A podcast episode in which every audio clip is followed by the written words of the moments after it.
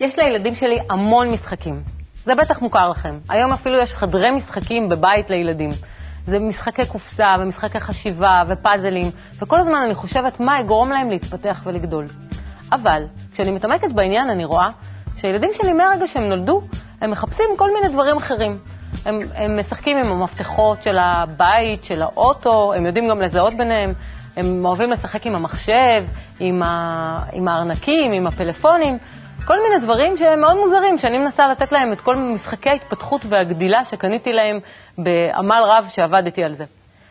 ואז הם גדלים קצת, ואני רואה שהם מתחילים לשחק במשחקים של כסף, אפילו מדומה, אחרי זה הם רוצים את האמיתי, מחשבים, כל מיני דברים שאני מתעסקת איתם. אחרי זה כלי העבודה של בעלי, אחרי זה האיפור שלי, ואני שואלת את עצמי, מה זה באמת המשחק הזה? האם, מה עוזר להם באמת להתפתח ולגדול?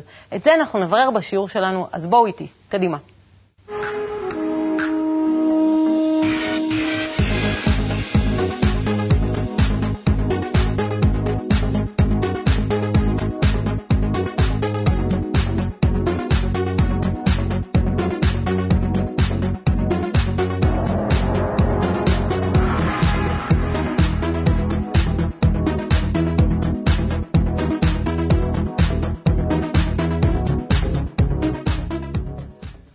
כמו שאמרנו, היום נברר מה עוזר להם להתפתח ולגדול. נתחיל בשאלה מה זה משחק על פי חוכמת הקבלה.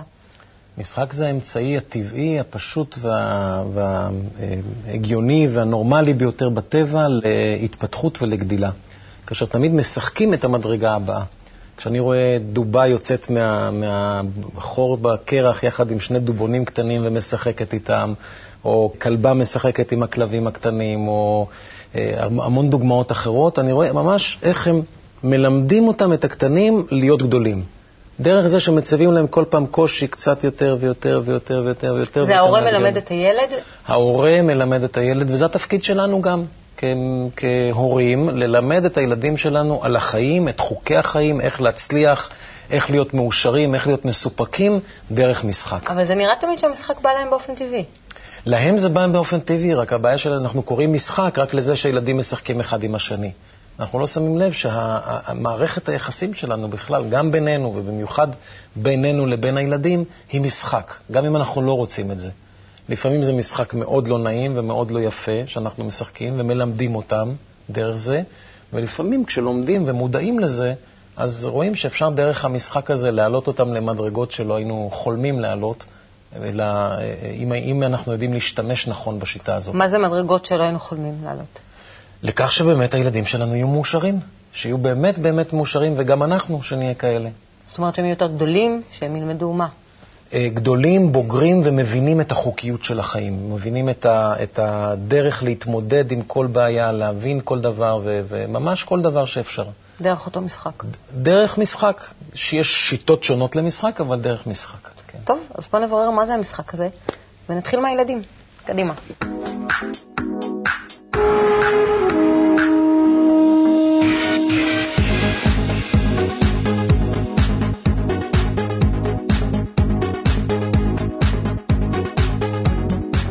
שלום ילדים. היי ילדים. שלום. אתם משחקים לכם, אנחנו רואים. במקרה זה נושא המשחק שלנו היום. במקרה זה הנושא שלנו, ונתחיל בלהציג אתכם. שיינה, בת כמה את? אני בת עשר וחצי. עמית. אחד עשרה וחצי. ושלמה? בן תשע. אז אני אתחיל ואשאל אתכם, איזה משחקים אתם אוהבים לשחק? או, יש הרבה. מחשב, חוץ ממחשב, יש גם פלמוביל, ויש גם אה, מין מכונות, כל מיני שפות, כל מיני דברים. אני אוהבת לשחק במונופול, ובמה שנקרא כסף גדול, הדברים האלה. אני אוהבת לשחק משחקי חשיבה. ושלמה? גם פלמוביל, אני אוהב גם לנסוע קורקינט, אה, בעיקר לקרוא ספרים. אה. אני אוהב אה, גם עם... לשחק בפליימוביל, פליימוביל אתה אוהב. מה אתה אוהב לשחק בפליימוביל? ויש לי לשחק אחד נגד השני, לדמיין כל מיני מצבים. כן, יש לי ספינות, יש לי מבצרים, יש לי חיילים. מעבר לחיילים הקטנים ולכל, אתה מאוד אוהב להפעיל שם את הדמיון. כן. לדמיין, אלה נלחמים נגד אלה, ואלה מנצחים, אלה מפסידים, כן? יש לנו קטע משחק בשבילכם, שהוא קטע של משחק, שהוא מדבר על משחק קצת אחר. תקשיבו טוב, ונדבר מיד אחריו.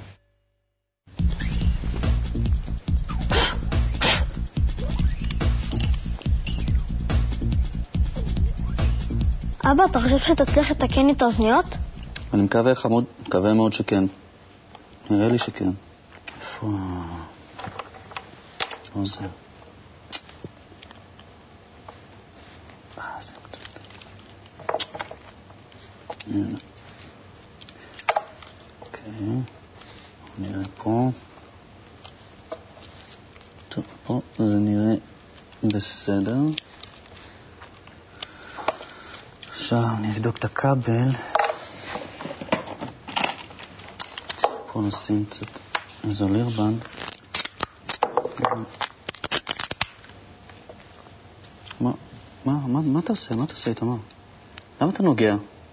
אל תיגע, אני עכשיו, עכשיו בדיוק הלחמתי את זה פה. אל תיגע לי בזה, טוב חמוד, אל תיגע לי, זה לא... אסור לגעת בדברים האלו, טוב? פשוט ת, ת, ת, תחכה רגע בחדר, אני, אני אקרא לך שזה, שזה יהיה מוכן, בסדר? אתה, זה, אני צריך פה פשוט ריכוז, אני, זה מפריע לי קצת, טוב? אני אקרא לך שזה יהיה מוכן.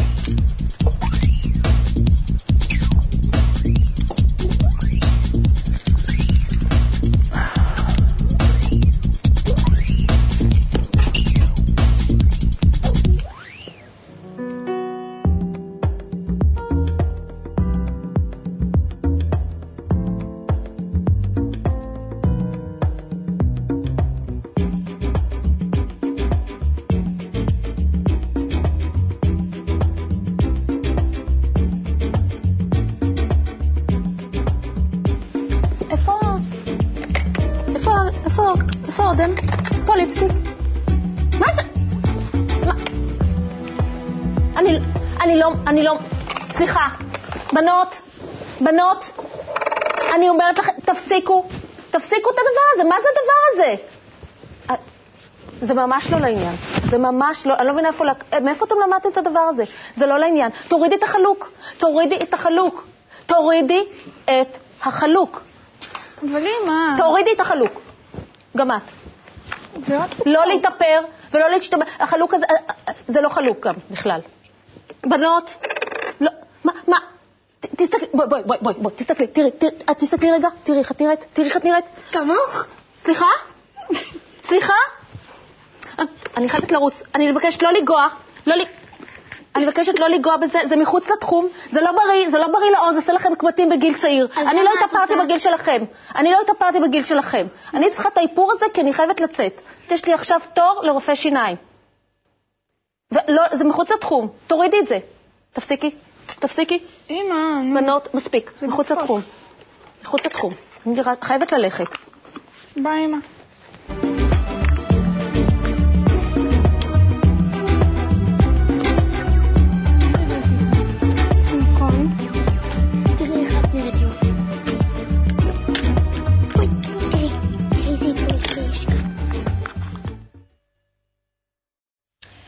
אז ראינו את הבן שנגע בכלים של האבא. למה אתם חושבים שהוא רצה לגעת בכלים של האבא?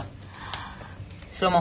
אה, קודם כל הוא מאוד רצה עם, אה, להיות כמוהו, והוא מתעניין.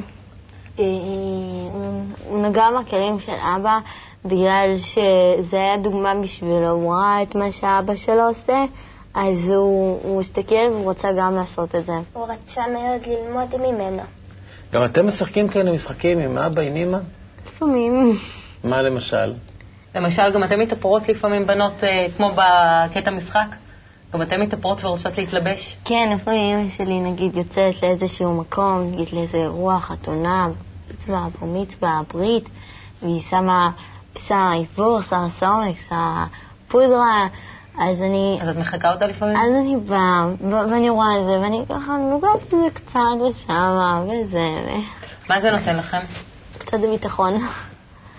אה, בגלל שכאילו פתאום את כזה, את כמו האימא, ואת יודעת שאימא היא מאוד יודעת מה לעשות, יודעת זה, ואת כאילו כל פעם לוקחת ממנה דוגמה, אז זה פתאום נותן לך ביטחון.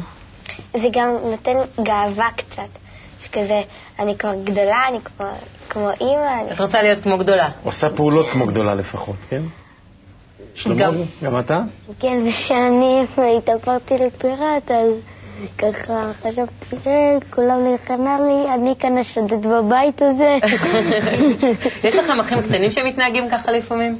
כן, יש לי אחות קטנה, שהיא לא רק אה, מחקה את אבא ואמא, היא גם מחקה את הגננת ואת המורה בבית ספר, כי היא בדיוק עלתה לכיתה א', אז ככה. היא עושה כאילו היא הגננת או המורה? כן, היא, אה, היא שמה את הבובות על הכיסאות, והיא היא עושה להם חוקים ומדברת עליהם יש להם הרבה ושומרת שיעורי עליהם. בית? נותנת להם הרבה, לא שפה אחת. בודקת אם הם הכינו אותם. אוי ואבוי, נו. יש לך איזושהי דוגמה, שינה? כן, אחותי הקטנה וגם אח שלי. כשאח שלי היה קטן, הוא אהב לנסוע בבימבה, ואחותי עכשיו אוהבת לשחק, להאכיל את הבובות. אז מה זה נראה לכם? נראה לכם נכון או לא נכון? איך שאבא התנהג ואיך שהאמא התנהגו? היו צריכים לתת להם לגעת בכלים ולהתאפר או לא? אני חושבת שזה לא נכון. אה, כי בעצם, כמו ש... אה, זה באמת נותן להם דוגמה או ביטחון וכל מיני דברים עכשיו שאמרנו, ו... וזה קצת לא נכון בגלל שזה זה בעצם הדרך, אה, כאילו, דרך של, של הילד להתפתח. ו...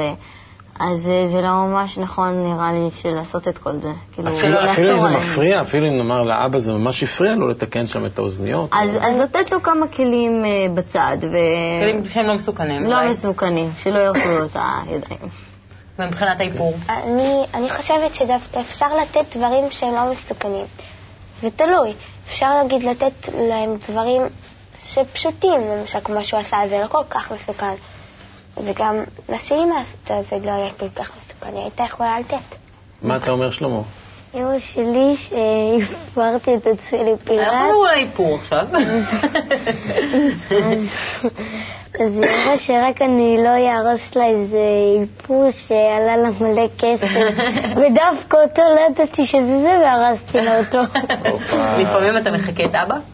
את אבא הם, אה, לפעמים כן, נגיד אה, יש לו ארנק, אז אני, אני בא, לוקח את הארנק שלי כמוהו, מוציא איזה דף נייר, הם מדפדפו ככה, כאילו אני דפדפו, כמו שאבא שלי מדפדף בתעודת זהות. האמת שגם הילדים שלי המון פעמים לוקחים אה, כסף מהמונופול שהוא לא אמיתי ומתחילים לשחק עם הכסף, אתם מכירים את זה? זה עובד במכולת? כן, בחנויות, ב- בקניונים, בכל מיני... אה, זה מה בדיוק אומר? שאמרת, גם שאת אוהבת מונופול. תודה רבה לכם, ילדים יקרים. היה כיף הייתם לשחק איתכם. מקסימים.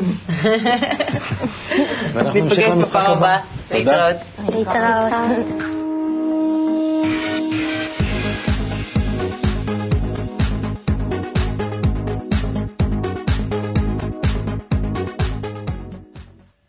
איזה כיף לשחק, אה? האמת, הם נתנו לנו תשובות, חבל על הזמן. כן, מדהים עם הילדים האלה. אבל מחכים לנו כבר כאן, בת שבע וניר מזרחי. יש לכם אה, שלושה ילדים, בני כמה הם? אה, בני שנתיים ובן תאומים. 17 וחצי, כן. תאומים, בן ובת. ושלומית אבני, מאמנת הורים ומנחת קבוצות אה, הורים. אה, טוב, ראינו את הילדים המדהימים על האמת. כשקיבלתי את התשובות מהם, הרגשתי שאני יכולה להתקפל וללכת. הם ידעו הכל, כן. נעשה להם... אה, עם כל זה שהקטע משחק היה באמת אה, קיצוני, אבל הוא מראה משהו בכל זאת מהחיים שאנחנו יכולים להזדהות איתו, שאנחנו מרגישים שהילד מפריע. יש לכם איזשהן נכון. דוגמאות כאלה שהזדהיתם איתם? הייתה לי, כן, הייתה לי איזו דוגמה. אה, כשהבן הגדול שלנו היה בן אה, שבע, אז הייתה תקופה שהוא אה, מאוד אה, היה אה, איתי כל הזמן. אז הייתה לי סדנת עבודה שבה הייתי משחזר אה, רהיטים אה, עתיקים. אז תמיד הייתי ככה מפרק אותם ונוגע בהם ומרכיב רגליים ומפרק וידיות וכל מיני כאלה, ריפודים כאלה. אז הוא תמיד היה כל הזמן נוגע בכלים, עושה משהו, עושה כל מיני עבודות. ואז אה, אה, יום אחד הוא הביא אה, אה, מחשב הביתה ולקח מברג והתחיל ככה לפרק אותו. המחשב? לאט לאט, כן, הוא התחיל לפתוח, הוא התחיל לפתוח אותו. וזה היה איזה מחשב שהשכן שלנו נתן לו, כי הוא ביקש אותו וכאלה. אה, זה לא היה איזה משהו, חשבתי שזה משהו מסוכן לא, לא ש- משהו מסוכן, הוא פשוט אה, לקח. מחשב והתחיל מברג והתחיל לפרק אותו. אז כשראיתי שהוא אה, באמת בעניין של לפרק ולחקור את, את המחשב ומה שיש בו, אז ניגשתי, קניתי אה, כמה כלים קטנים בשבילו, נתתי לו, הסברתי לו איך עובדים עם כל כלי, והוא אה, לאט לאט אה, התחיל לפרק ולפרק ולפרק את אותו אה, מחשב, ואחר כך הוא המשיך עם זה, הוא התחיל לפרק הרבה מאוד דברים. אתה אומר לפרק, הוא גם מרכיב אחר כך, או שזה לא... אז זהו, אז היום למשל, כשאני רואה אותו היום עושה עבודות בחדר אצלו, לדוגמה יש לו פלייסטיישן נייד. אז הוא פירק את כל הפלייסטיישן נייד והרכיב אותו בחזרה, דבר שמצריך. מיומנות מאוד מאוד גבוהה. כי כשאני ראיתי את כל החלקים, חשכו עיניי ככה, אמרתי, וואו, 2,500 שקל הלכו לאיבוד, מפורקים לחלוטין. והוא הצליח להרכיב אותו, פשוט הרכיב אותו מחדש, והוא עבד איתו, ממש. אז היום אני רואה שהוא בעצם, ה- העניין הזה של כלים ושל עבודה, מאוד מאוד עזרו לו לגדול בתוך זה ולעשות uh, עבודות שהוא רכש את המיומנות הזאת של לפרק ולהרכיב. כן, בתוך כל העניין הזה של כאילו וכאילו ולפרק כל מיני זה, דברים. זה נותן המון ביטחון. משחק של לפרק ולהרכיב, זה נותן המון ביטחון. נכון. זו גם דוגמה נהדרת ל... ליכולת של ההורים להבין את הדחף הזה, של להיות כמו ולחקות אותנו כהורים, ובמקום להתנגד, קצת אולי כמו שבמשחק ככה המוחצן פה היה איך אני עוצרת את הדבר הזה, שהם לא יהיו כמוני, בעצם גם אני שומעת פה לתת לו איזה space משלו, ולצידך. שאני חושבת שאם אנחנו מדברים על אושר, אז אחד מהאושרים הגדולים זה שבאמת עושים צד לצד ההורים דברים, ושההורים נותנים מקום. ואני שומעת דרך הדוגמה שלך גם את המודל שהוא ככה הסתכל עליך ורצה להיות כמוך וזה היה drive, וגם שהשתמשת והבנת שזה הדחף, ואז כבר עשית עוד מעשה, ובעצם גם אפשרת לו, ואפילו אחרי זאת קנית משהו שיתאפשר לו הכלים וכן הלאה. אני חושבת שהחוויה של הילד יכולה להיות שמישהו ראה את היכולת שלי, את הרצון, משתמש ברצון הזה, ובעצם משם הוא רק גדל עוד יותר, והדוגמה הזאת שכשהיום הוא גם יודע להרכיב, היא רק מראה שזה גם הולך ומתפתח, כן? לא דיברנו מיד זה בהתחלה על מושלם. משחקים באופן כללי. איך את מסתכלת על המשחק הזה לעומת המשחק הזה? מה היחס שלך? אני חושבת שמשחק, קודם כל, אה, זה משהו טבעי לחלוטין. אני חושבת שאתה דיברת על זה בהתחלה, וההבנה הזאת שזה, ט- כשילד גדל לתוך העולם, צריך לזכור שמה שהוא רואה מהזווית הזאת של ההריסה, וזו זווית מאוד מסוימת, הוא רואה אנשים עושים. זו החוויה שלו. ומבחינתו, כדי להשתייך לאנשים האלה, שהוא לא יכול עוד, זה לעשות. בעצם אם אנחנו נבין את זה, שאנחנו בעצם נשתמש בדחף שלו, בתנועה הטבעית שלו, לעשות, ולא נסגור את העשייה הזאת כי הוא עושה את זה יותר איטי מאיתנו ומלוכלך מאיתנו וכנ"ל, ותן לי לעשות קצת לנו. כמו ה... או הורס לנו תכף את האוזניות וכנ"ל. אז זה, זה ההשתמשות, המשחק, אני חושבת שקודם כל יש פה למידה תוך כדי חיקוי, הלמידה ה- הטבעית ביותר, אבל גם המופנמת ביותר. מעבר לנאומים וכנ"ל, נותן לו שמישהו באמת עושה את. החיקוי, והוא עושה את זה באופן טבעי כי הוא רוצה לחקות אותנו, כי זה המנוע שלו, להיות כמונו. לא סתם הוא הולך קודם לסביבה הקרובה ומסתכל, שימו לב, הוא מסתכל, ואז הוא אומר, אה, אבא עושה כזה, אני אעשה ככה, אמא עושה... אז יש לו יכולת תצפית, הוא מתצפת אותנו, והמסקנות שלו זה שכדי להשתייך לחבר'ה האלו פה, אני צריך לעשות. אז לעשות את זה תוך כדי, ומשחק של כאילו זה אחד הדברים שמאוד מאוד עוזרים, כי אתה דיברת בהתחלה על העניין הזה של השליטה. שבמשחק של כאילו יש לי שליטה. כי בחיים, שכבר לא משחק, הרבה דברים גם שולטים הילדים דיברו על עליי. זה שזה נתן להם ביטחון. נכון. ושליטה זה ביטחון. ואנחנו רוצים הרי שיהיה במקום הזה ביטחון שאני אוכל בחיים לשים את המשחק וגם להעז. ובמשחק אני יכול לבדוק את הגבולות של עצמי, כמה אני יכול להעז, ועדיין זה בטוח. אז זה מאוד, אה, זה משהו שכדאי מאוד לעודד אותו. יחד עם זאת, אני רוצה רק להוסיף למה שאמרת, שהמשחק האמיתי, האתגר האמיתי במשחק זה משחק במערכות יחסים, בינינו. כי לבנות, אה, לפרק את הפלייסטיישן ולהרכיב אותו, אז כמה, בכמה דברים מורכבים יותר הוא כבר ייתקל בחיים. אז יהיה פלייסטיישן יותר גדול, יהיה מחשב יותר מורכב, הכל בנוי לפי אותו עיקרון, פירקת, הרכבת וזהו. אבל במערכות היחסים בינינו אנחנו כל הזמן נמצאים במשחקים. וכאן יש המון מה ללמוד. כאן באמת, הרי כולם מחפשים את הדרך להיות מאושרים. והשאלה היא איזה מודל של משחק שאני אשחק אותו עכשיו, יקדם אותי למדרגה שבה אני אהיה יותר מאושר, שאני אהיה יותר שמח, שאני אכיר יותר את, ה, את, ה, את הנוכחות האמיתית של החיים במציאות שלי. Mm-hmm. וזה בעצם האתגר האמיתי, ו, ולזה הילדים מצפים מאיתנו. הרבה מעבר למשחקים הקטנים שבדרך. מה עם הגבולות? איפה, איפה לשים את הגבול? כל הקטע של, של החיקויים הוא מדהים, אבל יש גם חיקויים שהם אה, מהווים אה, סכנה לילדים. אם זה ילדים קטנים למשל, אה, כל מיני דברים בבית. מה, שמחקים אותך למשל בלהביא גפרור? גם, לחתוך. כל פעולה, פעולה שהיא לא מתאימה בדיוק ל, לילד, לגיל שלו. אז אתה צריך גם, גם, גם לא להבהיל אותו, לא להפחיד אותו, או לא להכניס בו איזושהי טראומה, וגם בו זמנית אתה רוצה לאפשר לו להיות בתוך הדבר הזה, וגם לשים לו את הגבול. Mm-hmm. אז כמה דברים אה, בו זמנית אה, פועלים עליך? חלק מכל משחק זה הגבולות שלו, מה מותר ומה אסור במשחק. ו- ו- וילד מבין את זה, הוא, הוא סופג את זה והוא רואה שהוא לא צריך לתת לו לשחק בללכת לכביש כדי שחלילה יקרה לו ברור. משהו. ברגע שמסבירים לו בהחלטיות ובדרך דוגמה אישית, ו- וכמובן תמיד דוגמה אישית, שלא הולכים לכביש או שחוצים רק ברמזור ירוק וכן הלאה, אז, אז הוא רואה את זה, הוא קולט את זה. כן, אבל, אבל איפה הגבול של הכאילו? זאת אומרת, חלק מהמשחק הזה זה בעצם הכאילו. הם, אה, אתה נותן להם איפור, כמו שראינו ב, בקטע משחק, ובעצם אתה לא רוצה שילדה שלך תצא בגיל 12 עם איפור מהבית. איך, איך את זה פותרים? זה לא כל כך הולך בקו ישיר, שזה שהיא משחקת, היא גם תצא עם זה. גם אנחנו צריכים פחות אולי להיבהל מאיזו תוצאה שזה אולי סרט שלנו. שתכף היא תצא, ומה יגידו השכנים, ואיך יראו אותה וכנ"ל. ורגע, בינתיים, יכול להיות שאם נצפה בזה ולא נתערב, נראה שיש לה את הגבולות, והיא מבינה שזה רק משחק, וילדים מאוד מבינים. אתה יכול לראות איך הם יודעים להגיד, יצאנו מהמשחק, נכנסנו, עכשיו בואו נשחק 1, 2, 3, נכון? יש, הם יודעים לתכנן את הגבולות האלו. אז בואו נראה, ההפך נעודד אותם שהם יודעים את זה, ולא נבוא עם הנו-נו-נו הזה, לא, אפילו להשתמש בזה כמו שזה. עכשיו אנחנו משחקים ואחרי זה לא. אפשר גם לומר את זה, אבל אפשר... בעיקר אני חושבת שחרדה לא מקדמת שום חינוך. כי בעיקר הילדים מריחים את החרדה הזאת, ואז הפעולה שלהם היא ממקום אחר. את אמרת לא להבהיל, אני מאוד מצטרפת אלייך בעניין הזה.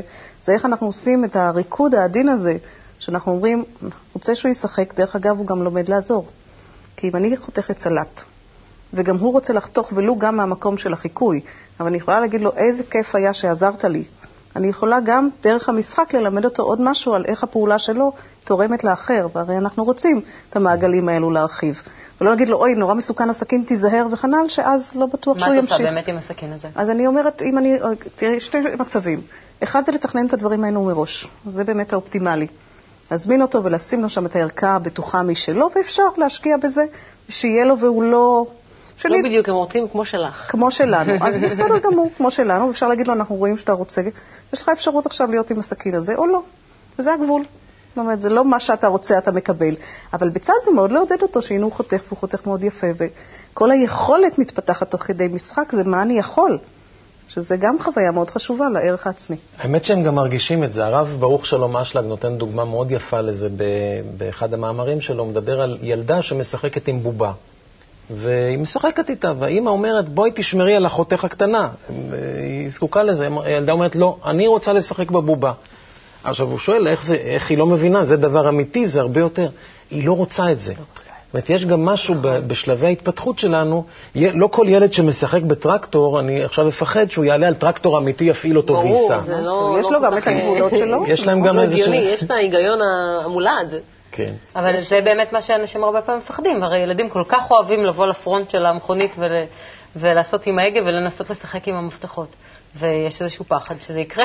אני מסכימה איתך, אבל שם יש עניין של גבול חד משמעי של מה אנחנו מאפשרים ומהו סכנה לעצמם או לאחרים, ואנחנו לא מאפשרים. אנחנו לא עושים שם דיאלוג בכלל. אנחנו לא, זה אולי לתוכנית אחרת, גבולות וכנ"ל, איך עושים, בעיקר גבולות לא מדברים עליהם, עושים אותם. אין שם דיאלוג על זה שכן, וזה אפשר וזה. זה אי אפשר לצורך העניין הזה, אבל גם כשאנחנו סוגרים משהו, כדאי תמיד לפתוח ולהגיד, את זה אתה לא יכול, אבל מתוך אלו, מה אתה בוחר? כדי שהחוויה שלא תהיה שדחו אותו, שכבר הוא רצה פה איזשהו משהו שגדולים ולא סופרים אותו, במרכאות. ואפשר לראות מה הוא כן תורם לעניין. לתת לו אופציה שתרצה אותו. נכון. כן, אני חושב אבל שבכל זאת האתגר האמיתי של הילד, הלכנו קצת לכיוון הגבולות באמת, אבל האתגר האמיתי של ההורים ושל הילד זה ללמוד לשחק את המצב הטוב. כי, מה שרציתי כי, להגיד. כי לקלקל ולהרוס זה לא, לא בעיה, זה תמיד קל יותר. זה, זה חוק האנטרופיה, כן? שזה תמיד קל יותר, והרבה פחות אנרגיה בלהרוס מאשר בלבנות. ולבנות את המצב הטוב זה לתאר, נאמר, במש, במשפחה.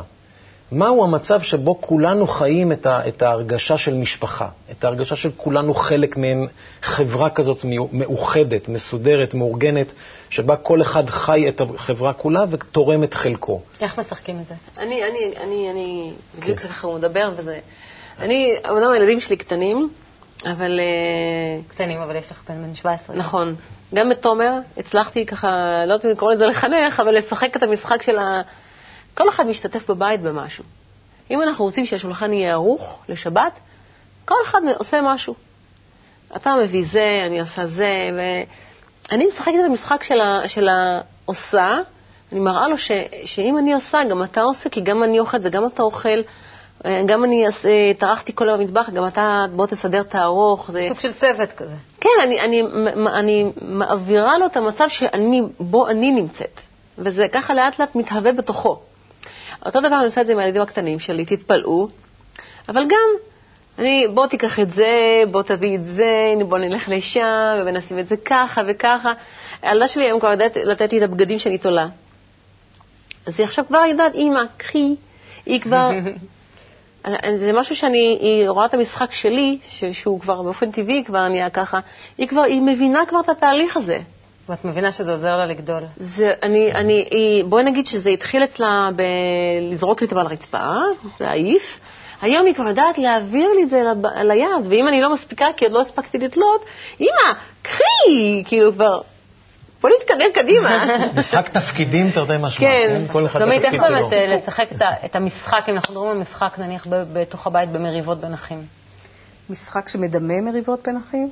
זאת אומרת, משהו כזה שגורם להם לגדול ולהתפתח ממנו בתור אותו משחק שאנחנו אני מדברים עליו. חושבת שהמושג משחק תפקידים יכול להיות מאוד מעניין לצורך העניין, כי אה, אחד הדברים שיכולים לגרום להרבה מריבות בכלל ומריבות בין אחים בפרט, זה אי יכולת לראות את הזווית של השני.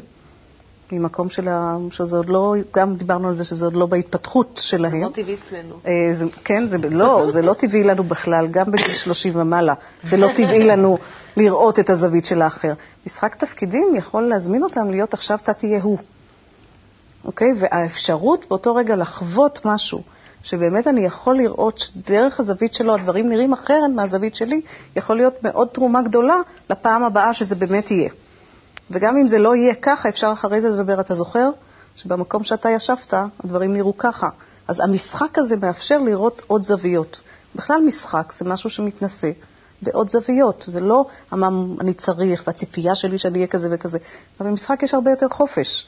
ואם אנחנו ננצל את הסקרנות ואת הדמיון ואת הרצון שלהם לעשות כמו כדי להשתייך, אז אנחנו בעצם ככה מאבדים את כל הדחפים שלהם לטיול הזה. את רואה את המשחקים האלה יותר חשובים משאר המשחקים שהזכרנו בהתחלה? אני חושבת שכל משחק שהילד לומד ממנו, ואפשר לראות באנרגיה שלו שהוא לומד ונהנה, יש שם, שזה זה נכון לו. אני לא חושבת שיש איזו אמירה של זה כן וזה לא.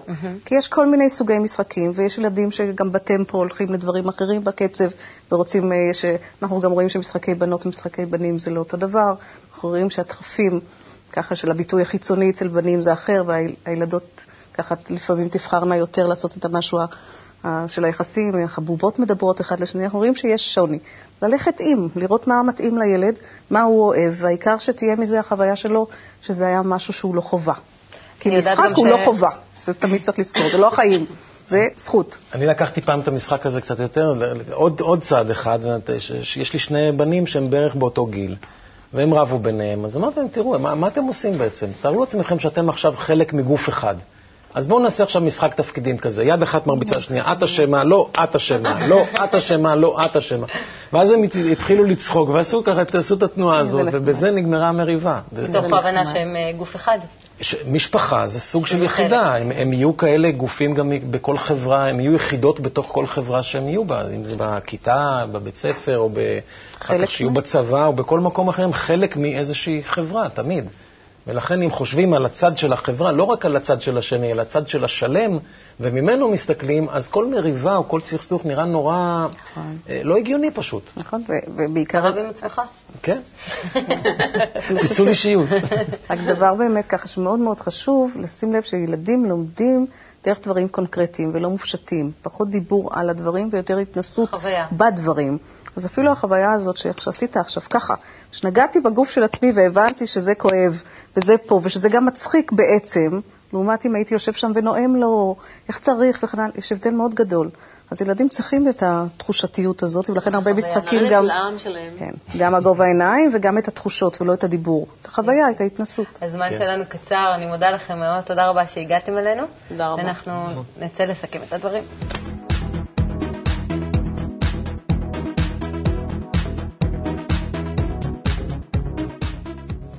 אז גלעד, מה יהיה לנו היום? היה לנו משחק, אני, אני יצאתי מאוד עשיר מהמשחק הזה ששיחקנו היום, גם הילדים וגם ממה שנאמר פה באולפן. אתה בכלל תמיד נראה כמו איזה ילד. אתה מעביר שיעורי ילדים ואתה תמיד נראה חלק מהם. אתה תמיד נראה כמו אחד שמשחק איתם. אני, כנראה שזה נשאר לי, אני לא, לא, עוד לא נכבה איפשהו בדרך. ובאמת, אה, אני חושב שהאתגר האמיתי במשחק, אנחנו הגענו למסקנה, כולנו מסכימים שכל החיים מורכבים מסוגים שונים של משחקים, אצל חיות, אפילו אצל צמחים, בכל מצב, בכל מדרגה בטבע יש את המשחק. המשחק האמיתי של האדם זה להגיע למדרגת אדם. כי בדיוק כמו המכשיר של הפלייסטיישן של הבן של ניר שהתפרק שם בדרך, גם אנחנו התפרקנו. אנחנו חלק מיחידה אחת והתפרקנו לחלקים, והאתגר האמיתי שלנו זה לשחק את המצב המתוקן, לבנות את המודל הזה ולהיצמד אליו. וזה משחק שאם משקיעים בו, יוצאים רק מרוויחים, בכל חברה. אם נלח- ננחיל את זה לילדים שלנו, נעביר להם את זה דרך דוגמאות, דרך תרגילים, דרך כל מיני משחקים, אנחנו נותנים להם בעצם כלי לחיים. הזכרנו בתוכנית, אבל משחקים שהם אה, קונבנציונליים, רגילים, בלי קשר לאותו חיקוי שדיברנו עליו, ואני יודעת שרוב המשחקים הם בעצם תחרותיים, אני יודעת את זה מה, מהילדים שלי. אה, אני יודעת שחוכמת הקבלה מנסה לפתח משחקים שהם לא תחרותיים. כן, הת- התחרותיות זה דבר חיובי, אבל בתנאי, ב- ב- השאלה ביחס למה. אם נתחרה על מי משפיע יותר, מי אוהב יותר, מי תורם לאותה יחידה שלמה, כמו הדוגמה שנתת אה, יד ליד. יד ליד, כן, במקום, אה, נאמר, יד תלטף עכשיו יד, במקום להרביץ לה, אז, אז כמובן שזה אה, תחרותיות חיובית. אבל אם לוקחים את התחרותיות של מי ינצח, מי, לא יודע, סתם דוגמה, מונופול, כן? אפשר לשחק למי יהיה לו יותר כסף. זה בעצם משחק מאוד דומה לחיים, ואחר כך לא, להתפלא, לא נתפלא שהילדים רודפים רק אחרי כסף ויוצאים בחיים. החוצה או- ולוקחים את המודל. לוקחים את המודל הזה, כן. אם נשחק מונופול, אה, מי אה, תהיה לו אפשרות יותר לתרום את הכסף שלו לחברים, אז זה כבר עושים את אותו משחק, אבל בכיוון של אה, השפעה. ואז מחברים אותם למדרגה הגבוהה יותר באמת. טוב, שיהיה לנו משחק אה, לחיים. אני מקווה שנתנו כלים לילדים איך באמת לשחק, איך להתפתח ולגדול, ושנצליח באמת לצאת מהתחרותיות הזאת ולהגיע למצב של משחק אמיתי. תודה רבה, להתראות בשיעור הבא.